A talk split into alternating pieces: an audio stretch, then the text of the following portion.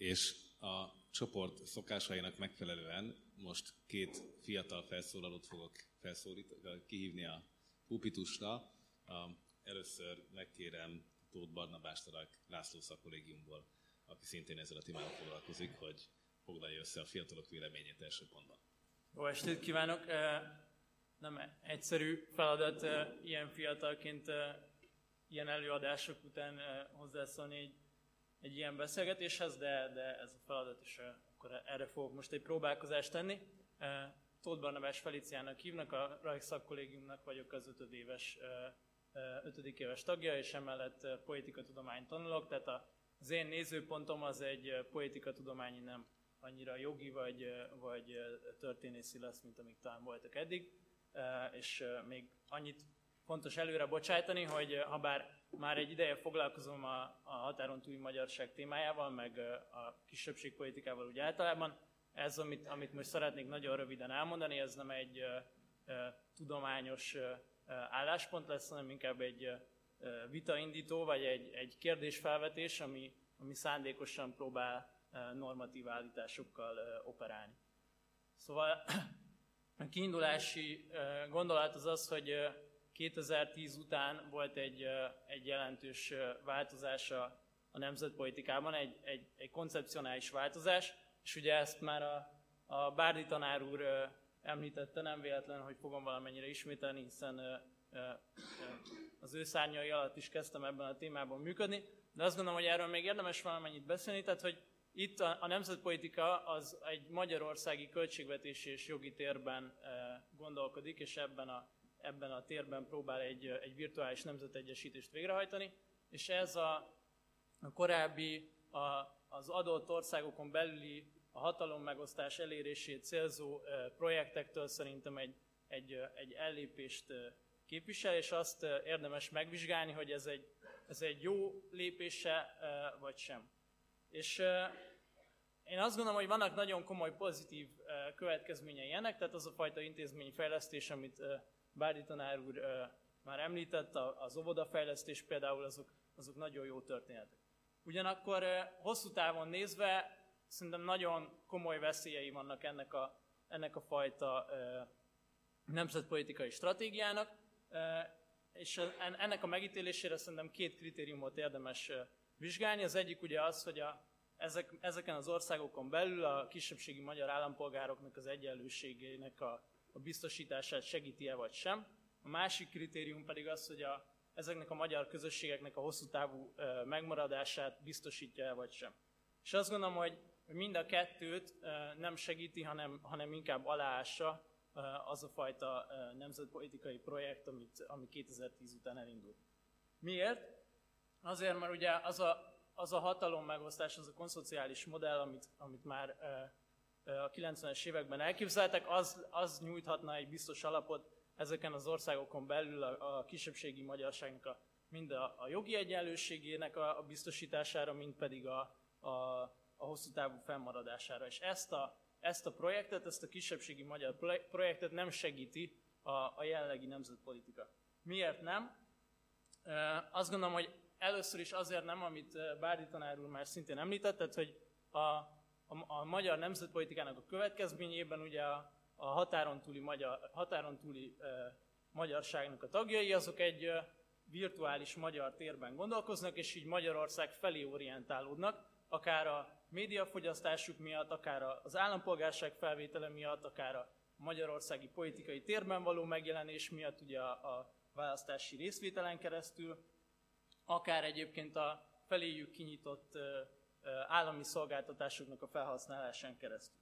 Mindez együtt jár egy fajta ilyen érdektelenedésével a, a helyi, a saját országon belüli politikának és a magyarországi politikának a felértékelődésével, ami a, a kisebbségi mobilizálásnak az alapjait veszélyezteti.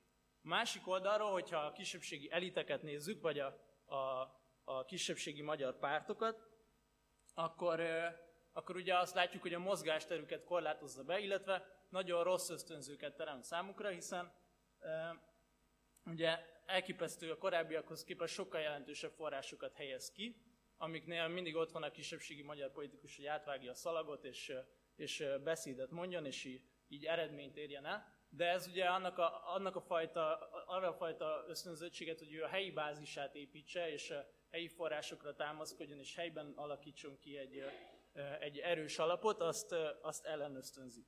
Illetve hát nem, nem teremt rá ösztönzőket. A, a másik, másik ilyen probléma az az, hogy, és erről kevesebb szó volt, de szerintem aki, aki részletesebben foglalkozik vele, az látja, hogy a, a kisebbségi magyar közegben a, a Fidesz klientúra építése az ugyanúgy folytatódik, mint ahogy, ahogy Magyarországon, tehát hogy belépnek a kisebbségi magyar elitek mögé, és helyben klientúra építést folytatnak, ezzel is megkötve a kisebbségi magyar pártoknak a kezét. És végül ugye van a, a médiájuknak a felvásárlása és, és magyarországi kézbevonása.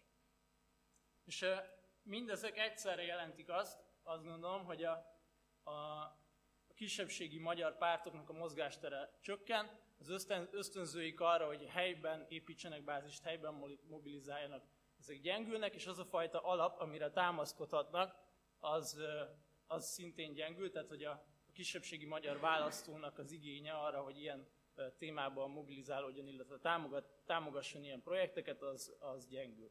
És erre csak egy, egy rövid példa itt a legvégén. Azt gondolom, hogy a leg, legfájdalmasabb példa erre jelenleg a, az MKP Szlovákiában, és hogyha ha a leg, vagyis mondjam, élesebb helyzetre kellene mutatni, amikor ez a legszebben meglátszott, akkor ugye az a, a kuciák gyilkosság körülötti politikai felháborodásban való MKP szereplés volt. Ugye itt az MKP-nak a legnagyobb politikai ellenfele, a híd egy olyan kormányban volt, aki ellen a legnagyobb tüntetések voltak a, a szlovákiai, csehszlovákiai rendszerváltás óta. Mégis az MKP nem tudott erre a szituációra reagálni. Azt gondolom, hogy részben azért is, mert ugye meg volt a keze kötve Magyarország felől, miután az a magyarországi politika, ami a, a legfontosabb forrás biztosítója számára, ami a legfontosabb politikai témáinak a, az egyikét például ezt az óvodafejlesztést adja, az ugye kijelentette, hogy itt egy soros által finanszírozott projekt zajlik a szlovák kormány megmutatására, így az MKP a saját ellenzéki szerepében volt korlátozott, azt nem tudta megvalósítani, a, között kellett dilemmáznia, hogy az ő támogató kézbe harap bele, és ellenzéki politikát folytat, vagy pedig hű marad a, források biztosítójához. Ez egy, azt gondolom, hogy tényleg provokatívra sikeredett vitaindító volt, és remélem, hogy elgondolkoztatott mindenki.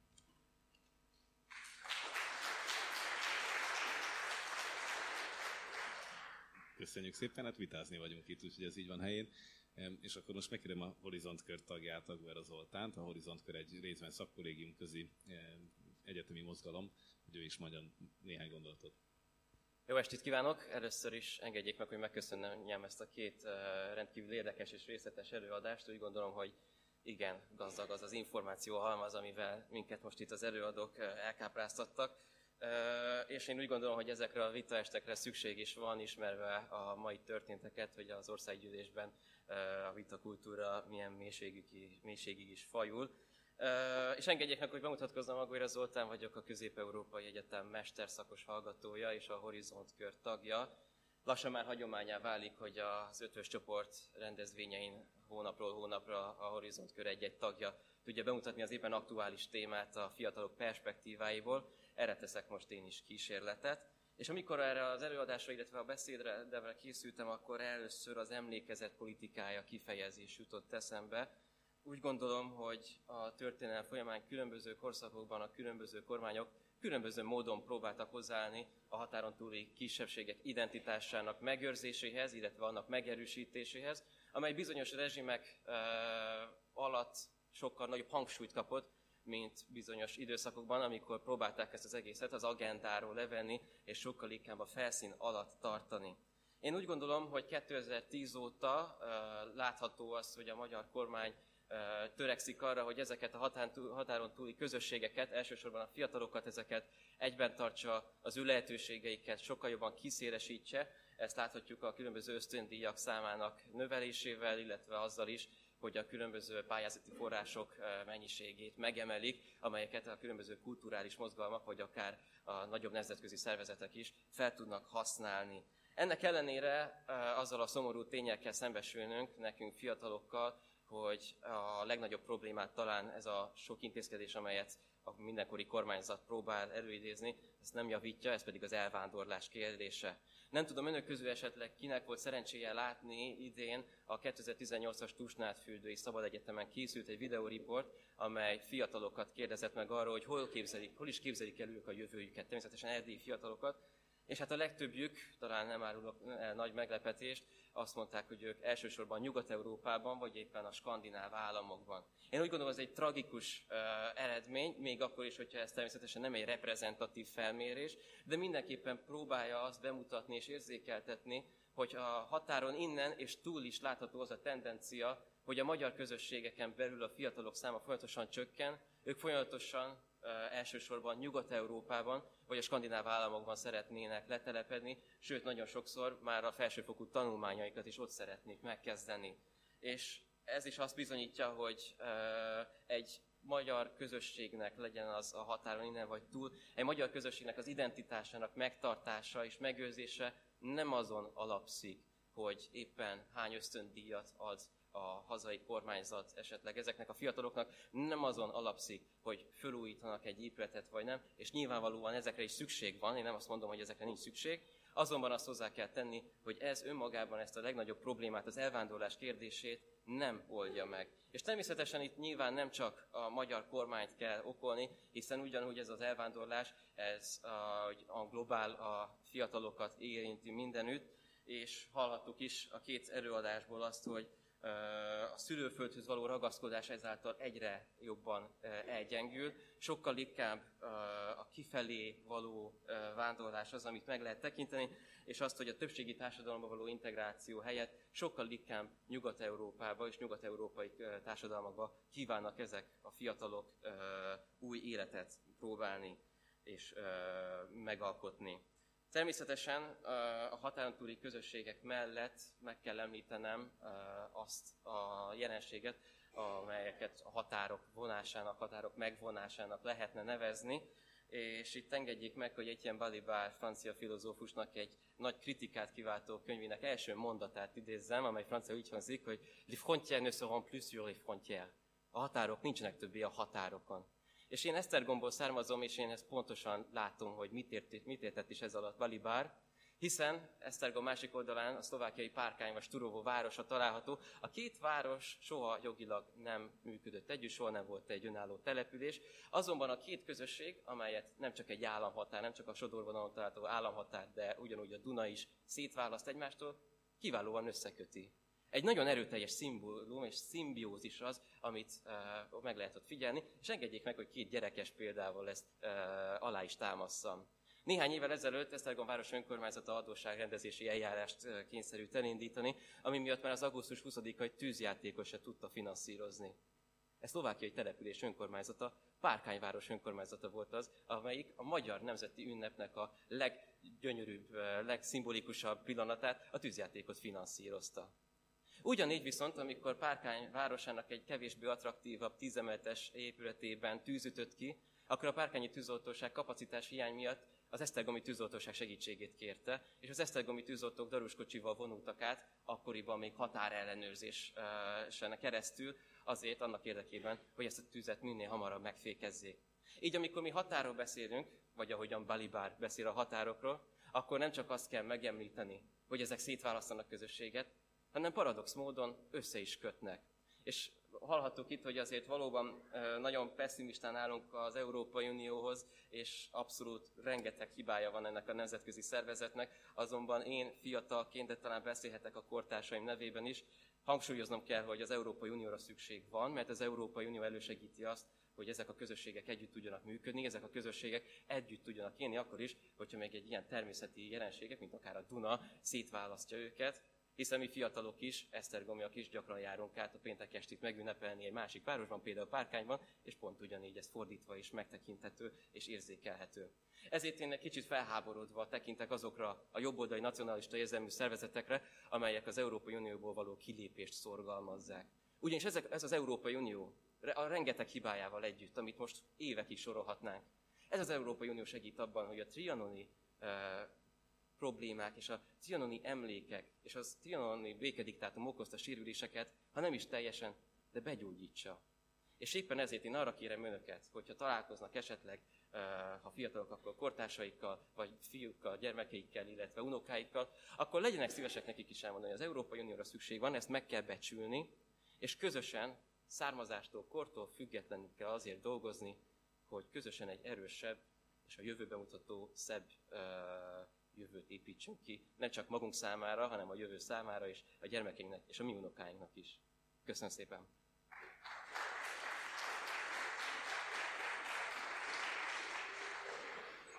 Köszönjük szépen a fiatalok felszólalásait. Igazán nem lehet panasz hogy milyen széles spektrumon mozog az ötös csoport vitája az Európai Unióval kapcsolatban. Azért ezt mindig tegyük hozzá, hogy csak azt kérjük rajta számon, amivel egyébként felhatalmaztuk, tehát amivel az állam és kormányfők felhatalmazták ezt az intézményt. Ugye e, tipikusan inkább azt szoktuk számon kérni, amivel fel se hatalmazták szegény uniót. Ott viszont elég egyszerű ez a lista. Jó. Kaptunk szerencsére sok kérdést, amit köszönök szépen a közönségnek, úgyhogy a dinamika kedvéért úgy fogunk menni, hogy Jánossal kezdve megválaszolnak egy-egy kérdést az előadók, és igyekszünk akkor az időkeretet betartani, hogy a 6 óra, 6 óra 50 körül még legyen idő mindenkinek kocintani. Hát köszönöm szépen én is a kérdéseket. Az első úgy hangzik, hogy mi a szlovák narratíva a magyar kisebbségi jogok korlátozásával kapcsolatban, mi az első Bécsi döntése és 68 emlékezete a két közösségben.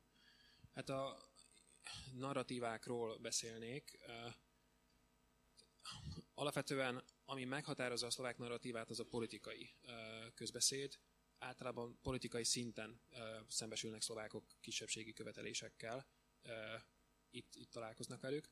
És itt az egyik alapvető megközelítés az, hogy Szlovákia magas szinten garantálja a kisebbségi jogokat, Európában a legjobban, ezzel már nincs semmi gond, itt már többet semmit nem kell változtatni. Ez nyilván nem alapul tényeken, hogyha megnézzük a nemzetközi ajánlásokat. A, a másik, másik ilyen narratíva, hogy alapvetően ez a szlovákok állama, szlovákok vannak elsődleges helyzetben, nekik kell biztosítani a jogokat, a többieknek amennyire ez mellett lehetséges tehát egyfajta szlovák dominanciának a kifejezése, és, és ez úgy gondolom, hogy ez elég erős. És ez, ez ki van fejezve az alkotmányban, a nyelvtörvényben, minden ö, lényeges törvényben, ez, ez állandóan visszatérő elem. Most például nemrég az oktatási törvényt úgy módosították, hogy a, a csaló közben betelepülő szlovák ö, szülőknek, hogyha nincs hely, helyben szlovák iskola, akkor ö, fe, felülről döntéssel helyi szinten tudjanak létrehozni szlovák iskolát a községek ellenállása ellenére, és megint csak ez a narratíva került elő. És a, van a harmadik nagyon erős, még én is meglepődtem a számok, amikor kijött ilyen közvéleménykutatás, hogy e, mennyire erős ellenőrzésekkel viseltetnek szlovákok azzal szemben, hogy ha a magyar nyelv megjelenik a közös térben, tehát akár vizuálisan, feliratok formájában, akár csak úgy, hogy valaki magyarul beszél, és fejből nem a számokra, de 35% erősen ellenzi, hogy bárki Szlovákiában magyar nyelvet használja, és összesen 68-69% volt az, aki ellenzi azt, hogy bármilyen formában a magyar nyelv Szlovákiában megjelenjen, mert ebbe egyfajta veszélyt jelátnak, illetve ez majdnem, hogy államellenes cselekedetnek számít. És mondom, a lakosság 68%-a, ha jól emlékszem a számra, de nem készültem erre, de ez egy jelentésbe, ez egy nemzetközi jelentésbe bekerült, on, onnan, onnan jött ez a szám. A Bécsi döntés ebből a szempontból nagyon meghatározó. Én magam is meglepődtem, amikor egyetemre kerültem szlovákok közé, hogy mennyire erősen él bennük máig az a félelem, hogy alapvetően a Dél-Szlovákia egyszer elszakadott Szlovákiától, és Magyarország egy háború során elragadhatja, és itt mindig a bécsi döntéssel kapcsolatos tapasztalatok uh, merülnek fel, mint, mint, mint kiinduló pont. 68 nem annyira. 60, a 68-as uh, Csehszlovákia megszállásában a magyar részvétel szerintem nem, olyan, nem egy olyan elem, ami gyakran, gyakran előjönne, a bécsi döntés annál inkább. És itt ehhez fontos kiemelni, hogy 90-es évektől kezdve a magyar kérdés az egy fontos kérdés volt Szlovákiában, a Mecser kormányok idején. Nagyon keményen meg volt dolgozva a közvélemény abból a szempontból, hogy a magyarok szeparatisták, a magyarok veszélyesek, a magyarok elutasítják a szlovák nyelvet, nem akarják megtanulni, ez és a szlovák nemzetre nézve el akarnak szakadni, Dél-Szlovákiában elnyomják a szlovákokat, egy ezer éves magyar elnyomásnak a továbbélésének vagyunk a tanúi, ez, ez a közbeszéd részben eltűnt, de azért a nyomai még erősen, erősen tovább élnek, és lassan változik. Például a történelem tanításban is az ezer éves elnyomásnak a mítosza továbbra is megvan, és így tovább. Az én első kérdésem, van-e egyáltalán reális, valós, igen, a realitása a magyar kisebbség jogainak kibővülésére, hiszen ez az adott nemzetállam kormányzatának gyengülése lenne. Hát ez nem biztos, hogy, hogy minden kormány így fogja föl. Hagy mondjak valamit. 1919. decemberében kötöttek egy kisebbségvédelmi szerződést, ezt ugye a békeszerződések után. A 20-as években kiderült erről, hogy ezt a nagyhatalmak úgy gondolják, hogy valójában ez a kisebbségvédelmi szerződés csak arra szolgál, hogy ne legyen erőszakos asszimiláció, hanem csak természetes asszimiláció. Egy Melo Franco nevű brazil népszövetségi küldött tisztázta ezt, és hogy, hogy nem, 1925-ben, épp abban az évben létrejött az ész kultúra és egy Évald Amende nevű figura megszervezte zsidó és német szervezetek és magyar szervezetek az Európai Nemzetkisebbségek Kongresszusát. És lényegében a 30-as években elérték azt, hogy az eszme az autonómia lett. Tehát már nem a kormányzatok eszméje, mondanom se kell, hanem hogy, hogy ezt, hogy a kisebbségvédelem célja a, a, a, csak az, hogy a természetes asszimilációt amerikai mintára előkészítse, ezzel szemben megjelent az a nemzetkisebbségnek a, a külön társadalom igénye. Ehhez párosult egy nagyon komoly keresztény szociális gondolatkör, és azt gondolom, hogy igenis 1948, 1976, 1975, és mindig, mindig történtek előrelépések, és én nem, nem, nem, nem vagyok annyira kilátástalan. Az igazi probléma az, kicsit, mint az én a saját életemben tapasztaltam, hogy én egy szabolcsi fickó vagyok, és mindig arról ábrándoztam, hogy milyen jó lenne az autópálya, és mire létrejött az autópálya, meghaltak a szüleim. Tehát, és most konkrét példát mondok, ma a Kolozsvár legnagyobb ünnepe a, a magyar napok. A románoknak is a legnagyobb ünnep, tehát a legnagyobb rendezvény, hihetetlen tömegek fordulnak meg, semmi gond vele. Ugyanilyen magyar napokat Marosvásárhelyen, ami ugye még mindig egy feles város, nem pedig 17% a magyarok aránya, a főtére nem tudnak bevinni, hanem a vikenden eh, tartják meg a, a Marosparton ezt a magyar napot. Tehát, hogy, hogy, hogy a, itt, itt van, egy, van egy probléma az idővel, ugye az én román barátaim szokták mondani, hogy ha majd a románi magyarok is 3% lesz, akkor lesz autonómia. Ugye? Hát ez egy, ez egy egyszerű dolog. Szlovéniában nagyon könnyű, vagy Horvátországban ezeket a, az a dolgokat megoldani. Ugye csak úgy mondom, hogy Szlovéniában nincs horvát, meg szerb, meg macedón kulturális autonómia, csak olasz és, és magyar kisebbségnek van. Tehát, hogy én azt gondolom, hogy ezek változnak, és, és én azt hangsúlyoznám, ez a mi dolgunk, hogy, hogy, hogy, hogy mi mit tudunk megtenni. Vannak Magyarországnak a szomszédos országok nyelvein honlapjai? Ki akadályozná meg azt, hogy a fél magyar irodalmat fölrakjuk a szomszédos országok nyelvén? Senki nem akadályozná. Ezek nincs. Amikor, amikor az ember próbálkozik ezekkel, falakba ütközik. Mondok egy, egy abszolút egy szlovák példát. Én azt gondolom, hogy az például nagy jelentőségű, hogy ma a nagy szlovák össze, történet összefoglalóba egy magyarországi történész is írt fejezetet, Demmel József, aki egyébként egy magyarországi születésű figura, és azt lehet mondani, hogy a 40 év körüli szlovák és magyar történészek nagyon szoros együttműködésben vannak. Ez annak köszönhető, hogy X professzor elhozta őket az OSK-ba, itt, itt megismerkedtek másokkal, és intenzív kapcsolat alakult ki ahogy, ahogy nekem is, romániai diákjaim a Bukarestbe doktorálnak egymás után, bekerülnek valahova, bekerülnek egy rendszerbe, ott vannak, elmagyarázzák, jelen vannak. Tehát azt gondolom, hogy rengeteg ilyen apró ö, ö, ö, ö, dolog működik. Egy ilyen, ez most nem a reklám helye, romániai magyar kisebbség történetéről egy nyolc részes dokumentum filmsorozat készül, négy rész készen van, és mind meg van románul feliratozva. És néztem a, a letöltéseket, valahogy ezt ugye az informatikusok meg tudják nézni, hát több mint egyharmad a román letöltés, tehát a bukaresti címekről, meg máshonnan a letöltések, tehát hogy van érdeklődés, és azt gondolom, hogy, hogy épp azokat a struktúrákat kell kialakítanunk, ahol, ahol ezek megoldódnak. A francia, német megbékélés nem a tankönyveken múlott, meg miken, hanem az ifjúsági programokon, hogy 30 ezer fiatal cserélt, jött, ment ebben a két országban. Mi azt nem tudtuk elérni, hogy a Sziget Fesztiválra legyen 50 vagy 100 belépő a szomszédos országok jövendő politikusainak, akik, akik, akik itt működnek. Tehát, hogy Magyarország érzéketlen erre a dologra. A mi tankönyveink azok nem írnak hülyeséget a szomszédos országokról, nem írnak róluk egyszerűen mi a Balkánról semmit nem, nem tudunk, ami, ami itt van néhány száz kilométerre. Tehát én azt gondolom, hogy,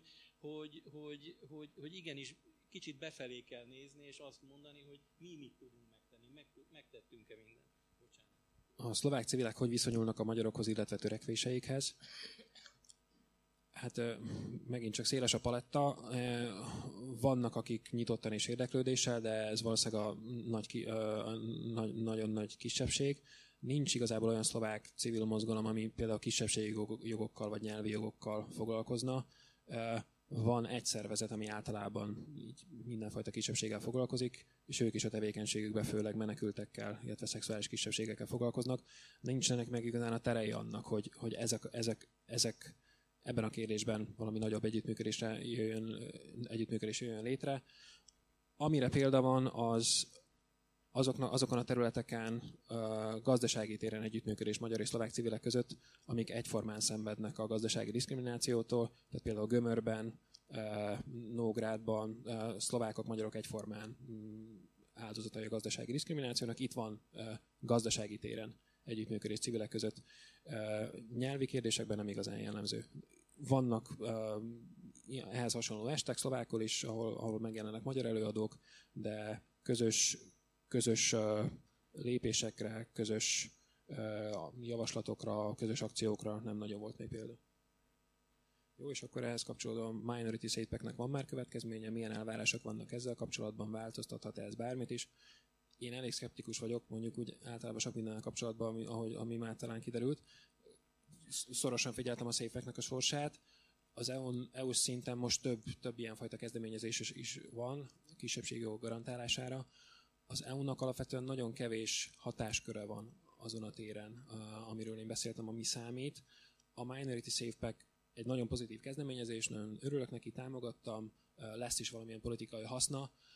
Alapvetően nem ad jogi kompetenciákat az EU-nak ahhoz, hogy például, nem tudom, veszek egy példát abból, amit mondjam, használati szabályozásban az EU fel tudjon lépni a tagállamokkal szembe. Azért nem, mert vannak vannak más tagállamok, régi tagállamok, például Franciaország, amik ezt nagyon szigorúan ellenzik. Ha a SafePack-nek lenne hatása Szlovákiával szembe, akkor Franciaországgal szemben is lehetne, ezt, az, ezt a régi tagállamok sem fogják megengedni. Úgyhogy valamilyen fajta haszna nyilván lesz a SafePack-nek, valamilyen fajta politikai vitát elindít, hogy konkrét jogi szabályozáshoz jusson, ami változtatna a lényeges dolgokon, közigazgatási beosztástól kezdve nyelvhasználat, oktatási, oktatás, kulturális finanszírozása, azt nem hiszem. Okay. Tehát van itt egy kérdés az, hogy a Schengeni határokon belül mi értelme a nemzetpolitikának. Hát én végig magyarságpolitikáról beszéltem, de nemzeti érdekek azért lesznek Európában Schengeni határokon belül is, illetve hát itt a nagy kérdés, hogy hogy milyenek az adottságok. Tehát egy EU-s pályázati rendszerben nem mindegy az, hogy, hogy tudnak-e angolul, vagy nem tudnak angolul a, a, a, a, a fiatalok, mit tudnak ezzel kezdeni. Tehát van egy sor társadalmi adottság, ami jön elő. A következő kérdés, mi a véleménye a Kőrösi Csoma Sándor, illetve a Petőfi Sándor programról. Ugye a Kőrösi Csoma program az Nyugat-Európába küld ki embereket ilyen közösségépítés céllal, a Petőfi Sándor program az pedig a Kárpát-medencébe, Szórvány, meg más közösségekbe. Hát ezek mondhatnám, hogy, hogy jó kezdeményezések, csak azok a pénzekből, tehát amikor, amikor körös mezőre elküldenek valakit havi ezer euróval, amikor Tehát, hogy, hogy hogy mondjam, tehát, hogy azok olyan összegek, amik azokban a társadalmakban föl se fognak, tehát, hogy ezek a társadalmaknak nincs annyi pénzük a saját közműődésükre, mint egy-egy ilyen Petőfi programos kap, de nem is ez a probléma, hanem a felkészítés, hogy fel vannak-e készítve azok az emberek, akik oda mennek, milyen kurzus kapnak, teljesen formális a felkészítésük, igazából nem ismerjük meg a naplóikat, ugye állandóan kell feljegyzéseiket csinálni a szórványközösségről, stb., de ez nem adományozódik, ezek titkosítva vannak, nem tudom miért. Ugyanúgy a Körösi Csoma programnak az eredményeit, a beszámolóit sem lehet megismerni, hogy akkor ő ott mit csinált, mit tapasztalt, mire lehet építeni ebben a dologban. Tehát megint a, a, a rendszerrel van gond, hogyha a vezérdemokráciában politikai kommunikáció van, és nem szakpolitika. Nem, nem szakpolitikusok építik fel ezt a dolgot, ad hoc, hogy van egy Pirityiné Szabó Judit, aki délvidékkel foglalkozik, vagy Grezsa István, akit említettem, de lehet, hogy ezekben a programokban nincs olyan ember, aki igazából ezeket átgondolta volna. A diaszpora politikával kapcsolatban ugye a másik probléma, hogy, hogy az amerikai magyarok másod-harmad generációja amerikai magyarnak gondolja magát, ugye most a körösi program kapcsán hozzák haza az amerikai hagyatékokat. De ez egy amerikai könyvtáros szemével az amerikai kultúrának is része, amit az amerikai magyarok legyártottak. A mi diaszpóra képünkben pedig az van, hogy minden amerikai magyar, még az is, aki másod-harmad generációs, ott van a zsebébe a repülőjegy, és már jönni akar haza. Nem, ezek nem, nem tehát hogy, hogy mi egy homogén nemzetállam vagyunk, és nem értjük meg ezeket a kötődéseket és, és identitásokat ebben a dologban. Tehát nekem kicsit ez a problémám, hogy, hogy mennyire korszerű, mennyire van szakmailag előkészítve ez a, ez a fajta program. Van ilyen is, olyan is. A másik ilyen kérdés, hogy hogy a, virtu, igen, hogy a nosztalgikus virtuális magyarság közösségből lehet egy modern nemzetközösségről szólni. Hát én azt gondolom, hogy rengeteg modern vonatkozása van. Hogyha az ember megnézi a én nem vagyok egy ilyen néptánc hívő, meg a népi kultúrának nem vagyok e, elkötelezettje, de, de hogy a, a, a főszállott a pávát végignézi az ember azokat a, azokat a kommentárokat, tehát amikor látom a Mérai táncegyüttesbe Betlendi Andrist, aki az egyik nyelvi mozgalomnak a kulcsfigurája, jogász, doktorás, stb., és a legjobb táncosok között van, akkor azt érzem, hogy igen, ez egy korszerű fickó ebben a, ebben a dologban. Tehát a korszerűség, meg kell nézni az interneten a határon túli portálokat, ott van. Csak Magyarországról mi nem kattintunk rá ezekre a boomra, vagy a paraméter, vagy mondhatnék még mindenféle más oldalakat, ott van. Tehát, hogy én az amerikai diákjaimnak ugye mindig azt szoktam kérni, hogy, hogy minden hónapban, minden határon túli fontosabb magyar sajtóterméket minden nap nézzék meg aki ezt megnézi, az nagyjából a térségnek azért a, a történéseivel, a belső történéseit megtanulja ebben a dologban. És igenis, a határon túli közösségekben is ott vannak ezek a, ezek a modern mozgató dolgok. Na még egyre, vagy ne, ne vesz, jó, bocsánat. Röviden csak, ez még csak nagyon röviden annyit, hogy a szlovákiai magyar kultúra szempontjából, szóval az tényleg nem a néptáncról szól, sokkal inkább szól a tankcsapdáról, meg az auróráról, meg a, meg a hétköznapi csalódásokról, ha már a zenét nézzük. Én soha nem néptáncoltam, és nem is nagyon volt jellemző általában. Tehát alapvetően modern kultúráról beszélünk, ha magyar kultúráról beszélünk Szlovákiában. De a kérdés. Nem vitatom mindazt a nehezen elviselhető konfliktust, amit az első előadás felsorol, biztos, felsorolt, biztos, hogy a kisebbségügynek kizárólag a sérelmek felsorolásából kell állnia? Nincsenek olyan tényezők, ami a két kultúrában élő kisebb, amire a két kultúrában élő kisebbségek büszkék, ami az előnyük, ami a kulturális fölőnyüket igazolja egynyelvű provinciális szempontokkal szemben, nem erre ne kellene építeni? De hogy nincsenek, időnként én is ilyen nagyon optimista fázisba szoktam kerülni, és elgondolkodok, hogy mennyi előnyel jár a kisebbségi lét is, ezt a saját személyes példámon is tudom igazolni, illetve más példákat is tudok erre, csak ez a mai előadás éppen nem erről szólt. E, igen, vannak dolgok, amire, amire lehet építeni, ezért van még mindig szlovákiai magyarság. Mert ha ez nem járna bizonyos fajta eh, hát a fölényt nem mond, fölének nem nevezném, de bizonyos fajta előnyökkel, akkor valószínűleg már sokan rég, nagyon sokan, még többen rég feladták volna, vannak ilyen előnyök. Eh, de ugyanakkor figyelembe kell venni ezt a kontextust, amiben élünk, a, ami eléggé arra törekszik, hogy ezek, ezeket az előnyöket ne tudjuk kihasználni. Ezekről szólt a mai előadás. Egy teljesen más előadást is tarthattam volna. Időnként szoktam arról is beszélni, hogy e, milyen nagyszerű e, pozit, szlovákul tartottam útkor egy előadást, milyen nagyszerű pozitív dolgok származnak abból, hogy valaki két kultúrát megismer, nőtt, nő fel, és ez a tudományos élettől kezdve a kultúráig, a gazdasági életig, idegenforgalomig nagyon sok helyen kamatoztatható. Ez az előadás most nem erről szólt. Köszönjük szépen. Itt muszáj, hogy elvágjam a vitafonalát. Köszönöm szépen a válaszaitokat.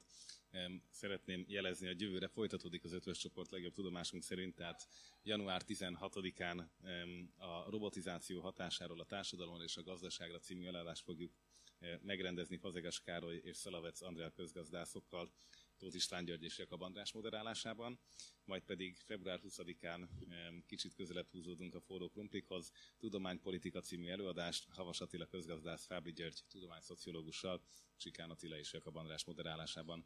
Úgyhogy ezekre várunk mindenkit jövőre, addig is kívánunk békés áldott, boldog adventi készülődést.